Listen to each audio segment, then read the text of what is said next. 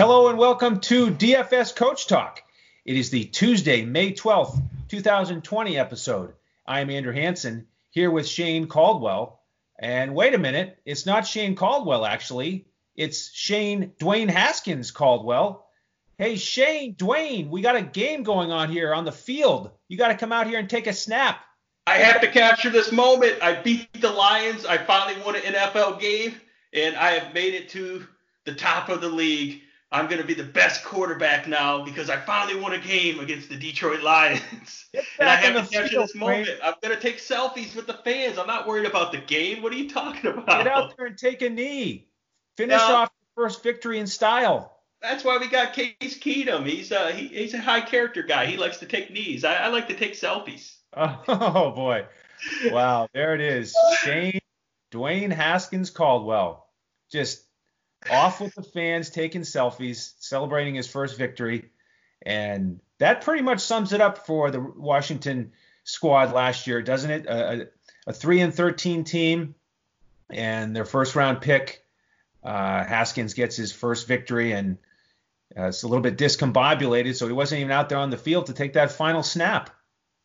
Yeah, yeah. So this team was uh, they struggled uh, on offense, and Dwayne Haskins yeah, I mean, he really only played one full year at Ohio State, and he was kind of on fire that year. But he was kind of questionable coming in, and the guy was just horrible in terms of accuracy and just a complete, uh, just a complete disaster when he's on the field. This offense is ranked third, was ranked 32nd points. They only scored like 16 points a game. So I mean, in terms of fantasy, you really have to dig to try to find something good in this offense. Um, luckily, they made some moves uh, and a lot of good changes coming up. But yeah, three and 13 season, obviously not a good team at all. Really bad for fantasy. A team that you could target their defense as well. Um, and there's big, a lot of big changes coming up that we'll talk about, and we will find some hidden gems in, in this uh, in this sea of uh, you know polluted water here. oh, it's, it is a real mess. Uh, but there have been some big changes, so we'll get into those. Thank you all for tuning in today here for DFS Coach Talk as we continue our 32-day virtual tour around the NFL. We just wrapped up the NFC North yesterday, so now we transition to the NFC East, and we're starting at the bottom of the division with Washington. They finished three and 13. Um, so uh, if you're new to new to the program, you can check us out at dfscoachtalk.com. We offer weekly, monthly, and yearly memberships, and we focus on the NFL, NBA, and MLB, and we're even covering the KBO, the Korea Baseball Organization. We give daily uh, advice to our members on the KBO, and our memberships are frozen, so you're really not paying for that KBO advice. So come check us out uh, dfscoachtalk.com. But Shane, we have uh, a tall order here. We need to try to make sense of the mess that is in Washington. We're not talking about politics. We're talking about football. You know, it's yeah. a mess. It's a mess everywhere down there. Um, but they do have some new leadership. They've got Ron Rivera now, new head coach coming over from Carolina, where he had a, a 546 winning percentage, and you referenced the poor defense of the Vikings. Uh, I'm sorry, of the of Washington last year. And that's where I want to start because it was a, a group that you could really target. They were 31st against the run. They gave up 2,300 yards rushing. Um, they gave up over 27 points a game. They were 27th in that category. Uh, they gave up over 6,000 yards, 27th in that category. So across the board, very poor. But thankfully, they've got new defensive coordinator Jack Del Rio, who was just under 500 as a coach in the NFL, but he has been excellent as a defensive coordinator. In his four years as a DC, check this out for uh, league numbers in terms of yardage. Okay, his teams against the run, they they were top 10 all four years he's been a defensive coordinator and they were top 10 against the pass in three of the four years he was a coordinator. So uh, everybody in Washington has to be very excited about Jack Del Rio, but uh, again, they, they've only got so much to work with in terms of personnel. So, what do you think the chances are that Washington can improve its defense this year? Yeah, well, I've been studying this team. It took a lot of caffeine just to stay awake, you know, to focus, uh, just to make sure I could focus on some of this stuff. And this team actually made a lot of changes. That's been the theme, uh, NFL year to year, a lot of changes. Can't necessarily take just 2019 and translate it to 2020. So I expect a bounce back from this defense. They're not going to be elite level. You can still probably attack them in DFS, but there's some interesting things that happen happen in the offseason with the uh, pers- personnel and coaching staff that's going to change their philosophies and it's going to change how we attack them in DFS. So yeah, they were they gave up uh, almost 6,200 yards total, uh, 18th in passing, 31st in run, and they were gave up a lot of points. 20, oh, like you said, over 27 points uh, defense. Now with I love Jack Del Rio. I love Ron Rivera for uh, for coaching these guys up on defense and improving the team. Uh, he brought in some of the guys that know the defense and a great coordinator, like you said. Those are great statistics on Jack Del Rio.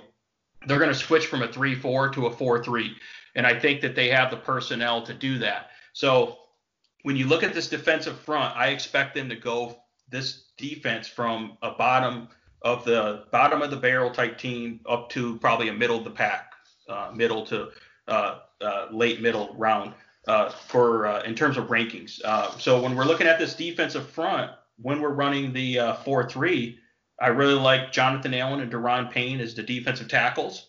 And then they'll have as a defensive end a combination of Ryan Kerrigan, Chase Young, who everyone knows is going to is going to be a superstar, and Montez Sweat, who was another young guy who was a star last year. He played really good. So when you have those guys, and then they brought in Thomas Davis in the middle linebacker spot, who is very familiar with the system. He's going to be a leader. They still have Jon Bostic at the linebacker spot, uh, some younger offense out, outside linebackers.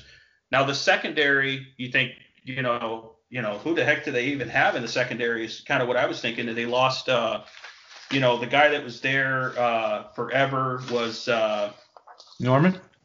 Yeah, yeah, Josh Norman. Yep, yeah, he's uh, with the Bills now, I think. Anyways, he was starting. He was getting torched. He got benched last year, is anyway. So he was really bad. But what what I do like from the corners, uh, they got uh, Kendall Fuller is one of their top free agents. He was with the Super Bowl winning uh, Kansas City Chiefs, who played really well down the stretch last year. They got Ronald Darby, who was known for not being great with the Eagles, but he actually played decent last year as well, and Fabian Monroe, uh, Moreau. Uh, they also have Dominic Rogers he's kind of a veteran. So I think they have a decent secondary. And then another thing that they did the prior year in free agency is they got Landon Collins, uh, high price free agent safety. So they have a good safety. So if you look at the improvement, the defensive coordinator, the personnel they have for this system, I will expect them to be an improved defense. Uh, in a defense that you can attack, but it's not going to be uh, something you attack all the time. That's not going to be as easy. Um, so just similar to the theme, some of the other teams that I broke down, I believe the coaching philosophy and the personnel of this team will be they want to play better defense, slow the game down, and run the ball, uh, especially being that they don't have a great quarterback. Um, so that's going to be the theme that we're going to talk about here uh, once again, which it seems to be a theme in the NFL. You're getting a lot of these teams that are going back to old school football. That's true. Yeah. Um, we talked about that power rushing attack with the Packers. Um, and and here's the thing for me with Rivera. The other point I wanted to make is that when he took over in Carolina, they had a bad defense that first year, and then it really jumped up that second year.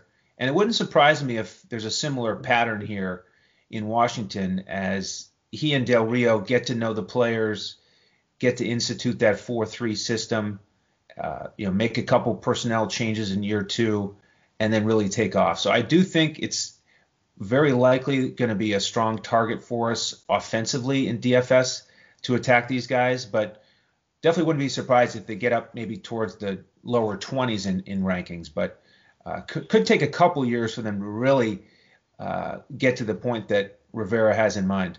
Yeah, I mean, there's a slight concern with them having not as much of an off season with a new coaching staff. Normally, a new coaching staff would be able to start their OTAs and their training sessions earlier in the spring to give them an advantage to acclimate the players to a new system. And now they can't do that. So that puts them at a disadvantage right there. That's why he brought in some of these guys uh, like Thomas Davis that played in this system before because they would be like a coach on the field. Um, but yeah, I expect the defense to improve. But yeah, they're definitely not a defense that you're scared of to attack, and you could you could still attack guys. It's just don't expect them to be just complete pushovers like they were last year because I think they are going to be better and they do have playmaking ability. So I think it's a defense that uh, you know could actually have a couple good good games where in terms of getting a lot of sacks and you know fumbles and you know and possibly even interceptions that type of thing because those some of those guys I mentioned, you know Chase Young, and Landon Collins, and uh, uh, Kendall Fuller. I mean, these guys are playmakers, so they do have a little bit of juice there uh, on defense. But yeah, not not anyone that you would have to steer away from. But I expect them to be pretty tough defense, though. All right. Well, on the offensive side, it really wasn't much better last year. The offense was uh, 16 points a game, which was dead last. Um, they were dead last in passing yardage, 2,800 yards, and not much better rushing the ball. 1,583 yards. They were 22nd in that category. Only scored nine times on the ground. That was 26th. And here's how you can kind of encapsulate the Washington season last year in terms of points. Basically, on defense, they gave up three touchdowns a game, and off, on offense, they only scored one and a half touchdowns a game. So it was just a really a bad combination. They squeaked out three wins by a total of 12 points. So just a, a real poor team overall. And uh, we'll see about the changes on offense. The coordinator is Scott Turner. I'm not quite as excited about that hire, uh, but Rivera certainly putting trust in Turner after they were together in Carolina. He was the quarterbacks coach last year down there. What do you think about Turner as the offensive coordinator uh, in the position to try to get the most out of this quarterback group that is really not that exciting. I think uh, Turner's not bad in terms of uh, using the talent they have to get to get these guys open and to uh, produce a good running game. Uh, Turner should be able to hopefully work with Kyle Allen or Dwayne Haskins to improve them a little bit because uh, they obviously have a lot of improvement uh, to, to, be had there. he had some decent years in Minnesota, developing Teddy Bridgewater early in his career. some decent years with him as a quarterbacks coach, and he had some decent years with Cam Newton as well, trying to develop Cam Newton after he came back from injuries. Uh, so I think you know he's not bad. The problem with the offense is they didn't make that many offseason changes in terms of free agents or in the draft that were huge splashes. They did add a few playmakers that we'll talk about though.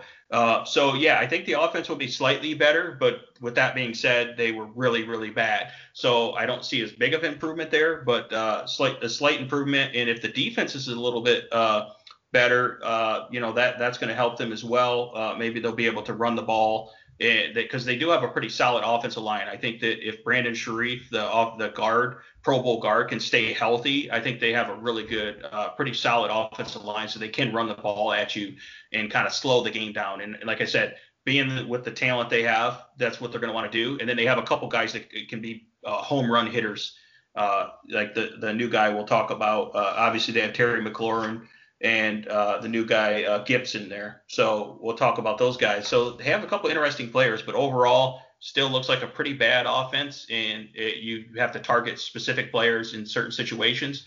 Um, but you have to basically proceed with caution here. yeah, you really do. And it's funny how you talk about the that focus on defense and running the ball and kind of you know slowing down the clock, shortening the game this is one of the problems with Washington's offense last year is they just didn't get on the field very much. They only ran 885 plays. Most teams ran over a thousand. So uh, the defense was bad. They were using a slow pace, running the ball a lot, trying to keep the game close. And these quarterbacks didn't really get many opportunities to throw the ball down the field. So uh, that's where we need to start, though, is with the quarterback group. Uh, Case Keenum is gone. So they've got Dwayne Haskins, and then they traded a fifth rounder to pick up Kyle Allen from Carolina. So first question is, who do you think is going to win the starting job? Okay, so you look at this, they're pretty much going to install the Carolina off, offensive scheme that Ron Rivera and Scott Turner just came from. Uh, so with installing that scheme, and you look at the shortened offseason, Kyle Allen definitely has the upper hand. Also, the fact that uh, Dwayne Haskins was horrible last year in terms of uh, you know his completion percentage. I think it was uh, was it 58% or something like that. Uh, just horrible yes. in terms of his completion percentage and just throwing throwing the ball over guys' heads. Uh, you know, Dwayne Haskins is actually not that mobile of a quarterback. Like he looks like he'd be like a Cam Newton type guy, but he's not. Uh, so he's a pure kind of pocket passer, and he just was horrible at passing as well, right? So so he's not really a threat in the run in the run game. Uh, he's not that mobile, and he wasn't accurate as a quarterback for passing. So it's not a good combination. Where Kyle Allen's more of a game manager, knows the system. Uh, he didn't have a great year. Uh, threw a lot of uh, interceptions, but there were he did have a few good games. He had 62% completion percentage, and he threw for over 3,300 yards. So he does know how to manage this offense and try to use some of the weapons, the new weapons they have. So I expect Kyle Allen to have the upper hand, and he's a guy that uh, you might be able to target again if he's near the minimal price. If he's a quarterback that's $4,500 on DraftKings, something like that, or maybe $6,000 on FanDuel he's a guy that you might be able to target if you feel like it's a good game script. But like you mentioned, the Redskins they slow the game down. Uh, even on games where other teams were dominating them, the other teams would just run against them and run the clock out. So it wasn't a good game script because there wasn't enough offensive firepower uh, to go back and forth and create a shootout uh, for good DFS production. So yeah, so they, they just play ugly. They obviously got you know got beat, but even if they improve, they're still going to play ugly. You know what I mean? Yeah, and I agree. I, I, think Kyle Allen will be the leader in the clubhouse just with the familiarity with the coaches and the system. And he certainly showed more as a passer. You mentioned over 3,000 yards. He passed for 2,000 more yards than Haskins last year. Yes, he started five more games, but he just got a lot more attempts, a lot more yardage. Uh, he had three games with at least three touchdowns. He had four games over 20 fantasy points. And you mentioned his price you know, he a few of those games he actually paid off value. He, he averaged 15 DraftKings points per game, so a lot of those weeks he was giving you 3x return. Um, not too bad, but if you look at if you look at Haskins, he only, uh, like I said, they were 28th in pass attempts as a team. He only attempted 25 passes per start. He, he played in nine games, but only started seven. Um, and so he had seven starts seven touchdowns, seven interceptions. Uh, just he didn't do much. Um, you know, nine. So he had two fumbles, which makes nine turnovers. So he wasn't terrible. Uh, you know, taking care of the ball. You, you might think that he would have had more turnovers on a team that's three and 13. He wasn't awful in that category, but just didn't have any sort of a ceiling with the amount of passes that they attempted he only had three games over 10 fantasy points and only one over 20. So uh, just a real rough uh, initial campaign for Haskins, and I, I, I think it'll be a challenge for him to beat out Allen, get onto the field. Yeah, I think that it could be a situation where if they get into the middle of the season and the team only has a couple wins and they don't really have anything to play for, they may give Haskins another chance.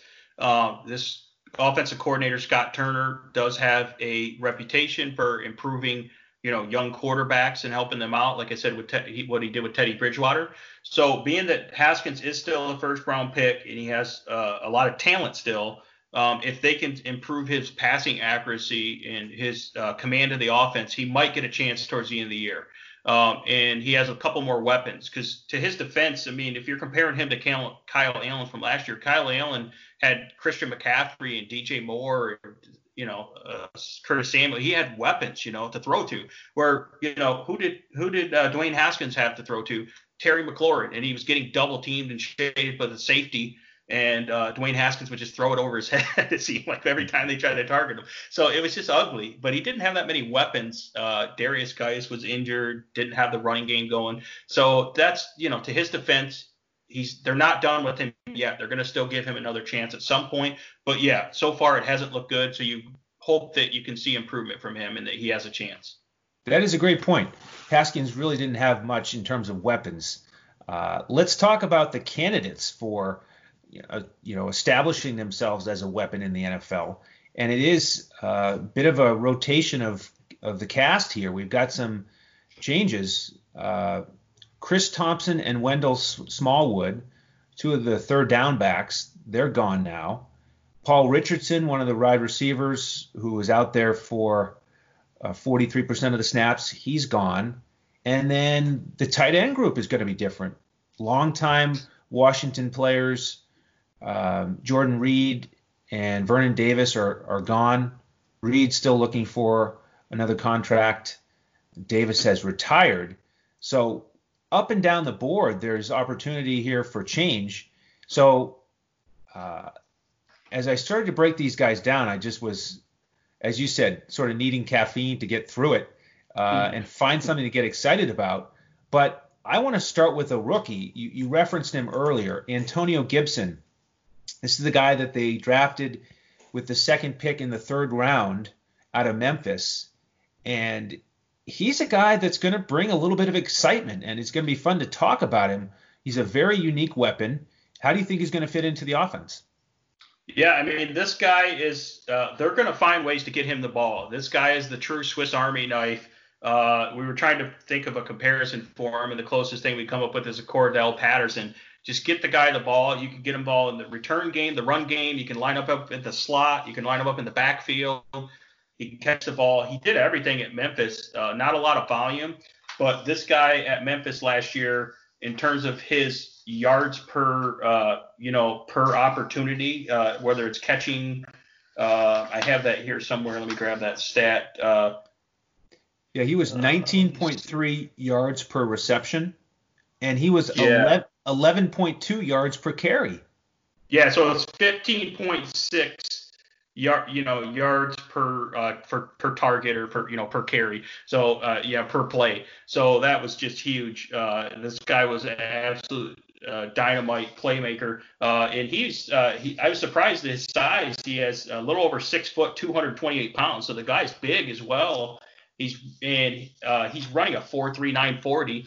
His RAS score, which a relative athletic score, was elite at the elite level, uh, 9.39 out of 10 uh, so among the best. So this is the guy that they're gonna I can see using on special teams, using on a lot of jet sweeps and causing a lot of misdirection, a lot of issues there, catching balls out of the backfield, lining up in the slot for for mismatches. He's gonna do everything. He's gonna be a jack of all trades. Uh, I think they're considering him a running back, so they might just give him the ball as a running back at times as well. So yeah, so it makes it interesting. It kind of muddles the rest of the positions though, because if you're trying to target a receiver, or you're thinking that this guy's going to get the big play instead of you know a Terry McLaurin or one of these other receivers, if you're trying to target a running back, you worry is is this guy going to get the the rushing some of the big rushing plays instead. So it makes it really tricky, and you don't think he's not going to get that much volume. So you're just relying on those like four or five plays where he's going to try to hit a home run.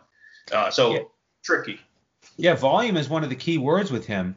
Uh, just sort of incredible that he was that productive per touch last year at Memphis, but he only got 71 touches. And you know, you mentioned the big playability. He had 33 broken tackles last year on only 71 touches. So get the ball in his hands, and big things can happen. You know, so no, no wonder you get some of these comparisons to home run hitters. And in fact, Rivera's even talked about him in the same breath as Christian McCaffrey. So they are definitely going to give him the ball and scheme up ways to take advantage of that nice combination of strength and speed. So we know he's going to get some touches out of the backfield. What do you think about the rest of the running back group? Because uh, there's a lot of guys here who are going to be fighting for touches.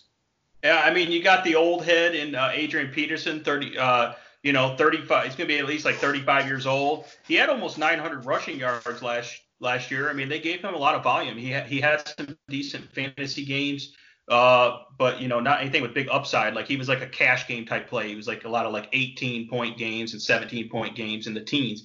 Uh, but yeah, because he's so old and he's so limited it's just he's not someone you get excited about. You know, he does get some red zone carries because he's still a tough physical threat. He had five touchdowns last year. Not, not really excited about Adrian Peterson. Uh, I am excited about Dick Guice. I mean, he has the two question marks: is can he stay healthy, which has been his major issue, and can he handle can they handle his personality and his immaturity? He's had some uh, you know off the field issues, some character issues.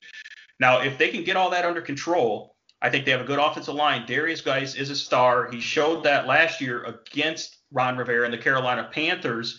He put up 30 DraftKings points uh, that week against Carolina. So he showed this upside. So I like Derrius Guice, and I'd be willing to take some uh, I'd take the risk on Derrius Guice because of his upside and his elite talent. He was absolute tear at uh, LSU in terms of being fast and physical, a physical downhill runner, just punish people. Uh, and he's fast and explosive. He's got good vision.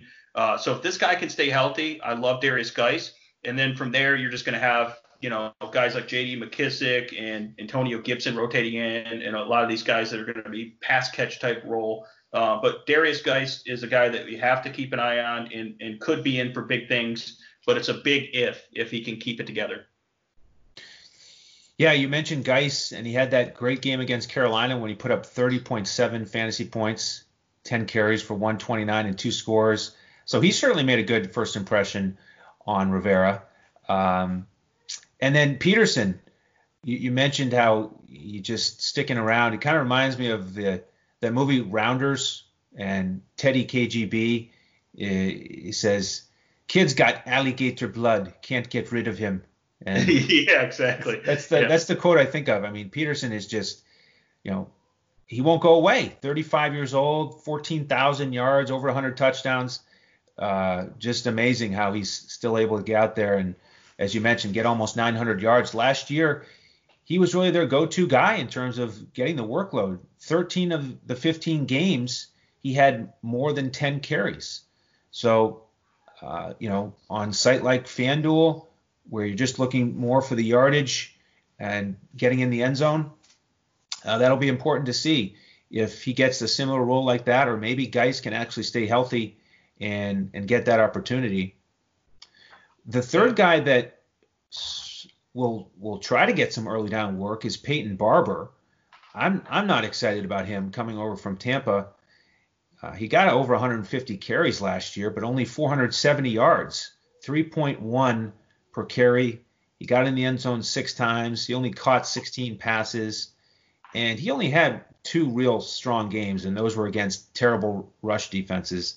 One was Carolina, one was Jacksonville. So he's just not a guy who does much outside of the perfect matchup. So I think it's more likely that Peterson or Guice will get those early down carries and then J.D. McKissic, this guy, is there has there ever been a running back that's been more talked about in fantasy who's played for four years and only scored four touchdowns? Yeah, he played for the Lions last year, and he was forced into action because we had so many injuries at running back.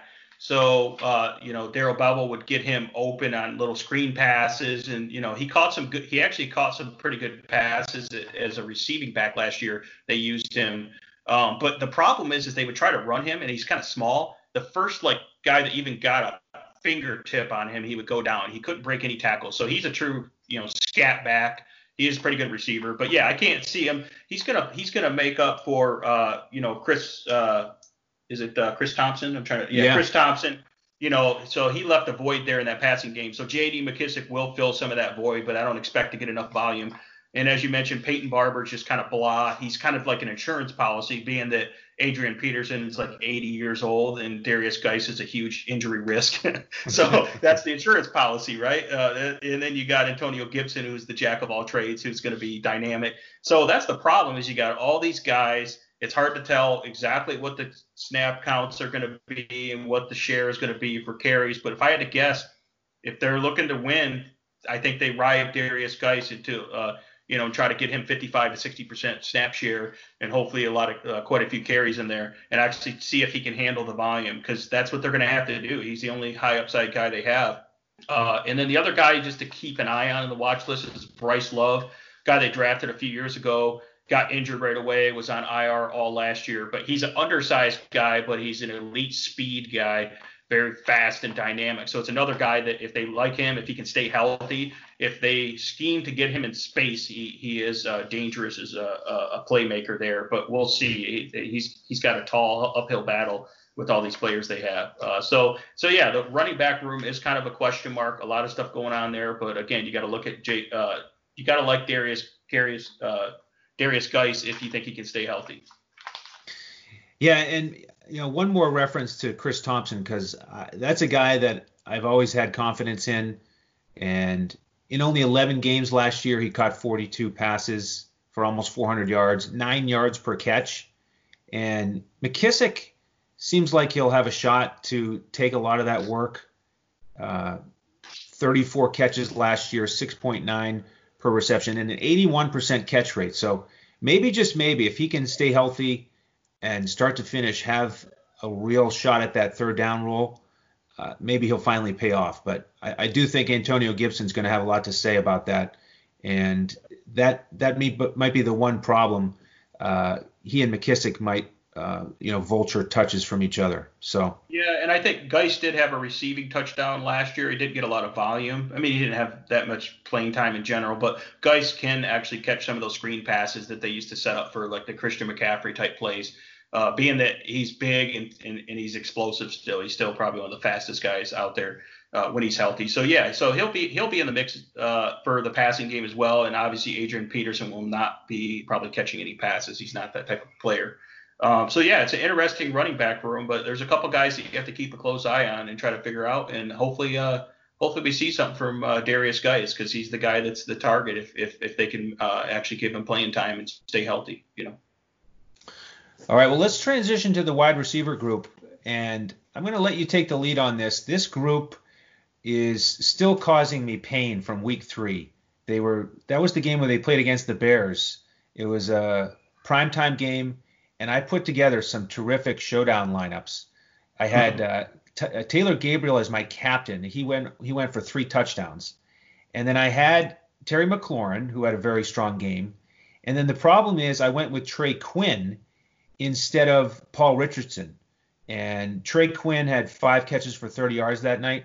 If I had just placed Paul Richardson in there, who caught eight balls for 83 and a score, I would have taken the showdown down for 200 grand Instead, nice. yeah, instead I finished in like 35th place, which was like 700 bucks. So, you know, one of those just one for one swaps where it just could have been, and yep. I'll, I'll, never forget it. So, I, you know, I'm, I'm a little bit frustrated with this group, and I made the wrong the wrong selection there. Trey Quinn was actually higher priced than Richardson that day. So, one more one more lesson where if you leave a little bit more on the table, in a showdown slate, you know, you can really differentiate yourself, get a unique lineup, and and win the whole thing. So. Yeah, uh, that's a good point. Uh, yeah, I mean that shows you right there the showdown slates how how crazy they are that you're forced you're forced to play Washington Redskins guys right mm-hmm. or last year. But uh, yeah, Trey Quinn was supposed to be a guy that they really liked in camp last year as a great slot receiver. He was supposed to have a productive, kind of be like PPR type guy, and he couldn't stay healthy, and he just never produced when he was on the field. So Paul Richardson was kind of like a, a boomer bust type guy. You know, he had a couple good games, but for the most part, he was pretty bad too. Now Terry McLaurin was a guy that I was on way early, uh, right after they drafted him. I thought they got a great deal. I think they drafted him like the third round. No one was talking about him last year uh, I drafted him in a season long league with the final pick of the draft, the 17th round, and he went on to start for me all year, and he was a star. So by far uh, one of the best receivers in last year's class, and a guy that no one saw coming. Uh, that I did target DFS and uh, hit on a couple of those big games where uh, where no one expected it early in the year, and he was obviously super cheap.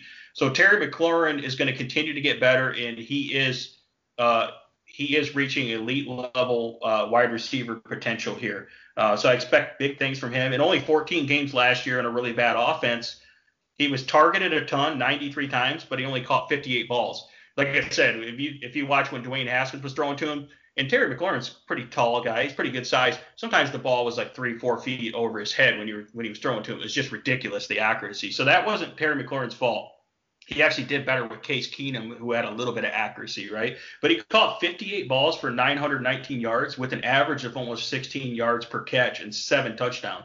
So the guy's an absolute stud playmaker, and he's going to be their go-to guy. And I, I look for big things from him in this offense. Uh, so he's a good target. We'll see where his pricing is. His pricing should be pretty reasonable. Uh, and then the other guy who came on late in the year, who is that deep deep sleeper, is Steven Sims Jr. This is a guy that didn't even know if they, he was going to make the roster. Uh, he was kind of a special teams guy, returning kicks, and he just worked his way up the wide receiver depth chart. And the last three uh, last three games of the season, he was the starting uh, slot receiver. He's got good, you know, four or five speed, uh, and he had a couple uh, big games here. I think it was. Let me see if I wrote down the games for him. Uh, the last three games of the season. Sorry, I just got to find those uh, stats here. I don't know why I'm not seeing them.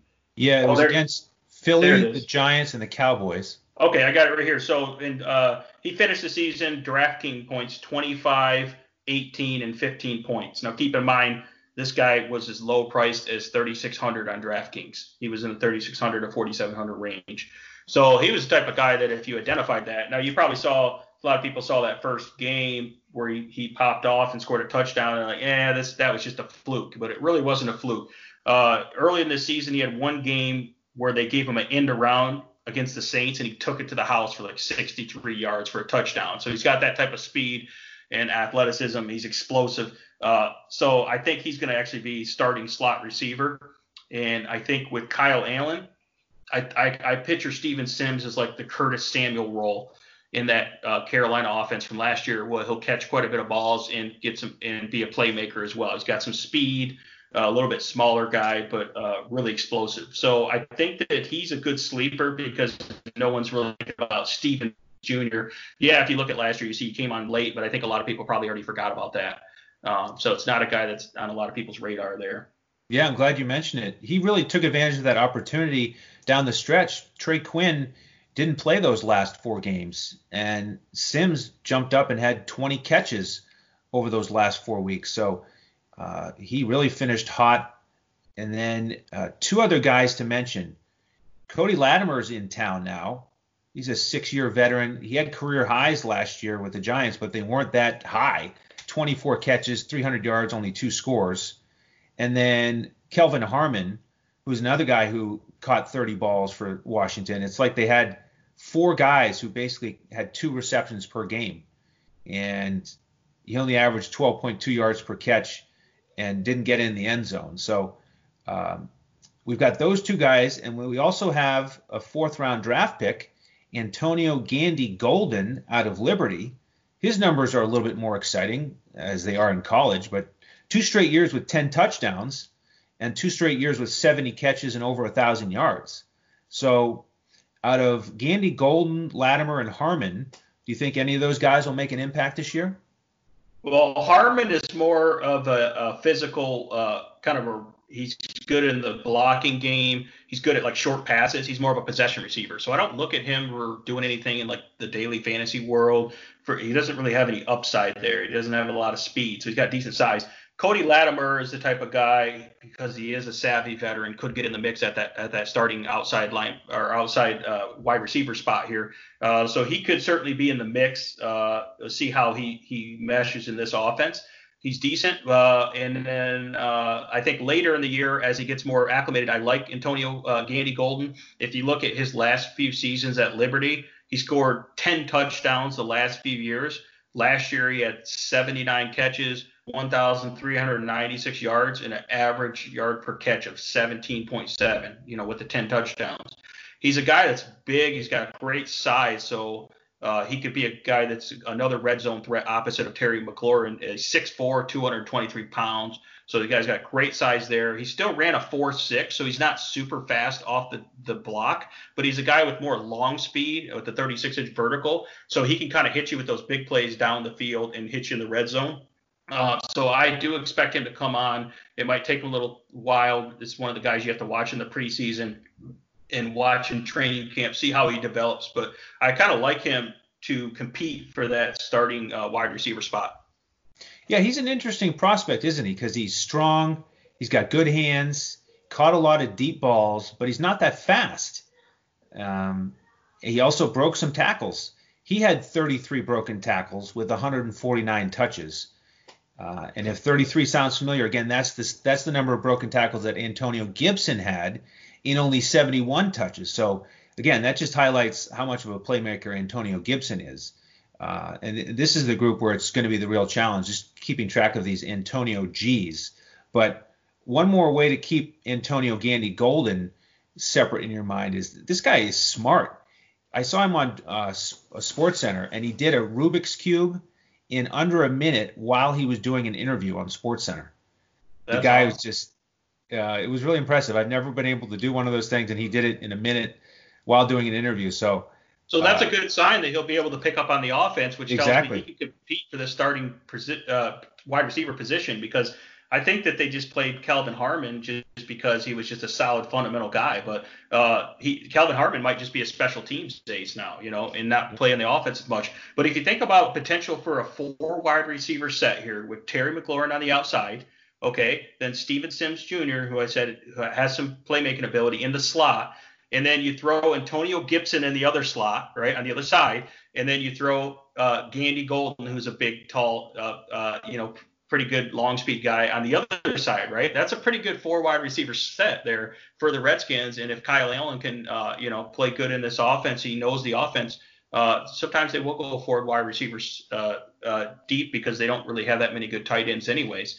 Uh, and they want to get those playmakers on the field. So I do see some potential there in a game where they're down uh, by a lot to actually for Kyle Allen there to produce because he all he's got to do is hit these guys for a short pass and when you got guys uh, like Terry McLaurin, even Steven Sims, and especially Antonio Gibson, uh, with the run after the catch ability, those guys are playmakers. So that's the type of plays you want in DFS. It's guys that could take it to the house. I like that visual of those four wide receivers. I think they need nicknames for Gibson and Gandy Golden. I think they should call Antonio Gibson G and Antonio Gandy Golden double G. so we get yeah. we get or, or 2G. How about G, 2G, McLaurin, and Sims? That's our yeah. four wide receiver set. And, you know, maybe we'll have a chance with that group to score more than 16 points a game. Yeah, I think that uh, if they if they're playing good enough, they might be good enough to get nicknames. Uh, Terry McLaurin last year was kind of the combination of the what was it like F1 McLaren or uh, Scary Terry, and then most people kind of like the F1 McLaren a little bit better than the Scary Terry. That's kind of a cliche name there. Uh, so yeah, you know, so yeah, if they're playing good enough, they can get they can get some uh, uh some good nicknames. And Antonio Gibson certainly just going to be a fun guy to watch. You know, uh, so it remains to be seen what his role will be, but I think his role is going to be everything. So literally, you can't even. He's like positionless almost. I mean, I mean, who knows? They could run him in the wildcat, right? I mean, why not? You know, your quarterback's not good. I'll throw this guy in the wildcat all day. You know. Absolutely. And as exciting it is as it is to picture that that group of four, as we turn to the tight ends, not quite as much excitement. Uh, we we mentioned earlier that uh, they've got the departures of uh, Vernon Davis and Jordan Reed. So, is there any guy here that you're going to predict will step up and, and make any sort of an impact? Yeah, like you said, they lost Vernon Davis and Jordan Reed. Those guys were uh, Jordan Reed was was always a really tight end, but he was always injured. Vernon Davis was solid for a veteran, but uh, they're really on the, the, top tight end on the depth chart who kind of came on last year, uh, got a lot of snaps, played 15 games, was Jeremy Sprinkle. Uh, I don't really like him. I mean, he's going to be, you know, limited in the pass game. He's going to be blocking in line, uh, catch a couple short passes here and there. Uh, so I probably won't be sprinkling in any Jeremy Sprinkle into my DFS lineups there. yeah, I don't think I okay. will either. Yeah, but the other guy that's under the radar that they signed to a free agent deal uh, that I actually really like is uh, Logan Thomas. Uh, I happen to know a lot about Shocker. Logan Thomas. Yeah, exactly. Shocker. So yeah, so Logan Thomas was with the Lions last year, and he was buried on the tight end depth chart. Um, he was buried behind uh, T.J. Hockenson and Jesse James. Um, but Logan Thomas actually uh, showed a lot in training camp, and in, in, a couple games he splashed as a receiving back. He's uh, a receiving tight end, very tall and athletic. He's a former uh, college quarterback that was converted to a tight end. Uh, so this guy has a ton of athleticism. He's smart. He's he's a solid football player, and I actually expect him to be a pretty good pass receiving uh, tight end. So if you think about uh, Greg Olsen or as Ian Thomas, he's going to play that role in the defense, and and he can play big slot as well if you want to mismatch and put a big guy in there. And again, big red zone threat, Logan Thomas. He did catch uh, some touchdowns last year. Uh, so that's a guy to keep your eye on. But other than that, you're not going to be targeting these tight ends as much. But I wouldn't forget about Logan Thomas. Okay. I think there's just as much of a chance that Richard Rodgers will step to the forefront. This is a six year veteran who hasn't done much the last two years in Philly. He actually only caught one pass. But there was a nice stretch there before that. In 15 and 16, he averaged 44 catches for almost 400 yards and five touchdowns. So we'll see if he has anything left in the tank. And then Thaddeus Moss is on the roster. He scored in that national championship game for LSU. Then he broke his foot, and uh, he's not, unfortunately, known as the speedster that his dad was. Yeah. He did. He ended up catching 47 balls at uh, LSU for 570 yards and four scores. Didn't have any drops, but didn't do a whole lot in terms of, you know, crazy route running, uh, making people miss after the catch. Uh, but there's one more guy to watch on the roster. Yeah, if he can, he might be able to make the team as a special teams contributor, and being that they're they're not very deep at tight end, you might be able to make it as like a tight end three slash special teams guy and develop there. So yeah, he's got good bloodlines, he's got good good coaching from uh, Randy Moss, Hall of Famer. So yeah, that's kind of a uh, that was a good signing for them as an undrafted free agent. So they didn't have to spend a draft pick on him or anything. So yeah, so that'll be an interesting group. Richard Rodgers, I view him as more of a veteran presence that's going to be more blocking. He's a solid. Uh, pass protecting and run blocking type tight end. So, you know, again, he might sneak out for a couple catches here and there, but I, I expect him to be a guy that they lean on for his, his veteran presence in the in the blocking game for a tight end. I get it. He, he, yeah. he needs to clear the way for Logan Thomas. The, the Detroit man speaks again. Exactly. So this seems like yeah, a perfect exactly. opportunity. Uh, Shane, tell everybody where they can find you on Twitter. So I am on uh, uh, DET Sports Shane on Twitter. So DET Sports Shane. And you can find me at Language Olympic. You can find the crew at DFS Coach Talk. And as I mentioned, we have memberships available at dfscoachtalk.com. And what we pride ourselves on is using the eye test, hand building lineups, uh, and really breaking things down, uh, getting getting an edge any way possible, uh, coaching strategies, all the different variables. Uh, we we look at them all and uh, mix them up together to come up with our lineup. So uh, check us out there. Shane, before we go, we should just touch on the draft one more time. We've talked about Chase Young and uh, the big impact he could make on the defense. We've talked about these two offensive skill position players, G and 2G. Anything else you want to mention about the draft that Washington had this spring? Yeah, I mean, just circle back to Chase Young. I mean, this guy was one of the best prospects to come out in several years terms of just having that elite bend off the edge and athleticism in the combination of size and physicality. So this guy should be able to come in and contribute right away and kind of learn right behind uh, Ryan Kerrigan. Uh, and the fact that they have Montez Sweat, who's also a physical freak. So I, I look for big things for Chase Young. Uh, we talked a lot about Antonio Gibson. In the fourth round, they took uh, Charles, who was a starting offensive line uh, tackle for the LSU championship team last year. Uh, now, he was suspended a few games last year because he had some off the field issues, some character issues. I think it was team violations. So he's a guy that uh, is a developmental offensive tackle that could play a backup tackle role and push for a starter role later in the year. Um, so I think with adding a little bit more strength and better technique in the NFL, this guy has pretty good size and potential uh, to play tackle or guard potentially. Um, so that was a pretty good pick if they can keep him in line because he did have character issues. Uh, this team seems to like uh, guys that have high upside with character issues because I remember Reuben Foster is another guy who was a stud linebacker who had character issues they took, and he keeps getting injured. Uh, and Derrius Guice, the same kind of deal, character issues and injuries. So we'll see how that goes. Hopefully it works out better than those guys did. Uh, and then we talked about Gandy Golden. Uh, other than that, nothing big. They took some more depth guys. Uh, so pretty solid uh, draft if you get a good contribution from Antonio Gibson and you get the uh, if uh, Gandy Golden ends up being a starting wide receiver, this is going to be a great draft because you know Chase Young should be a Pro Bowl caliber defensive end for years to come. Uh, and I think this is a team that could sneak up on people and be a little bit better than people expect. Um, I'm not saying they're going to be great or make a run for the NFC East, but I just think that they're going to play teams uh, better than you think, and uh, with the with the changes that we talked about and the new coaching staff.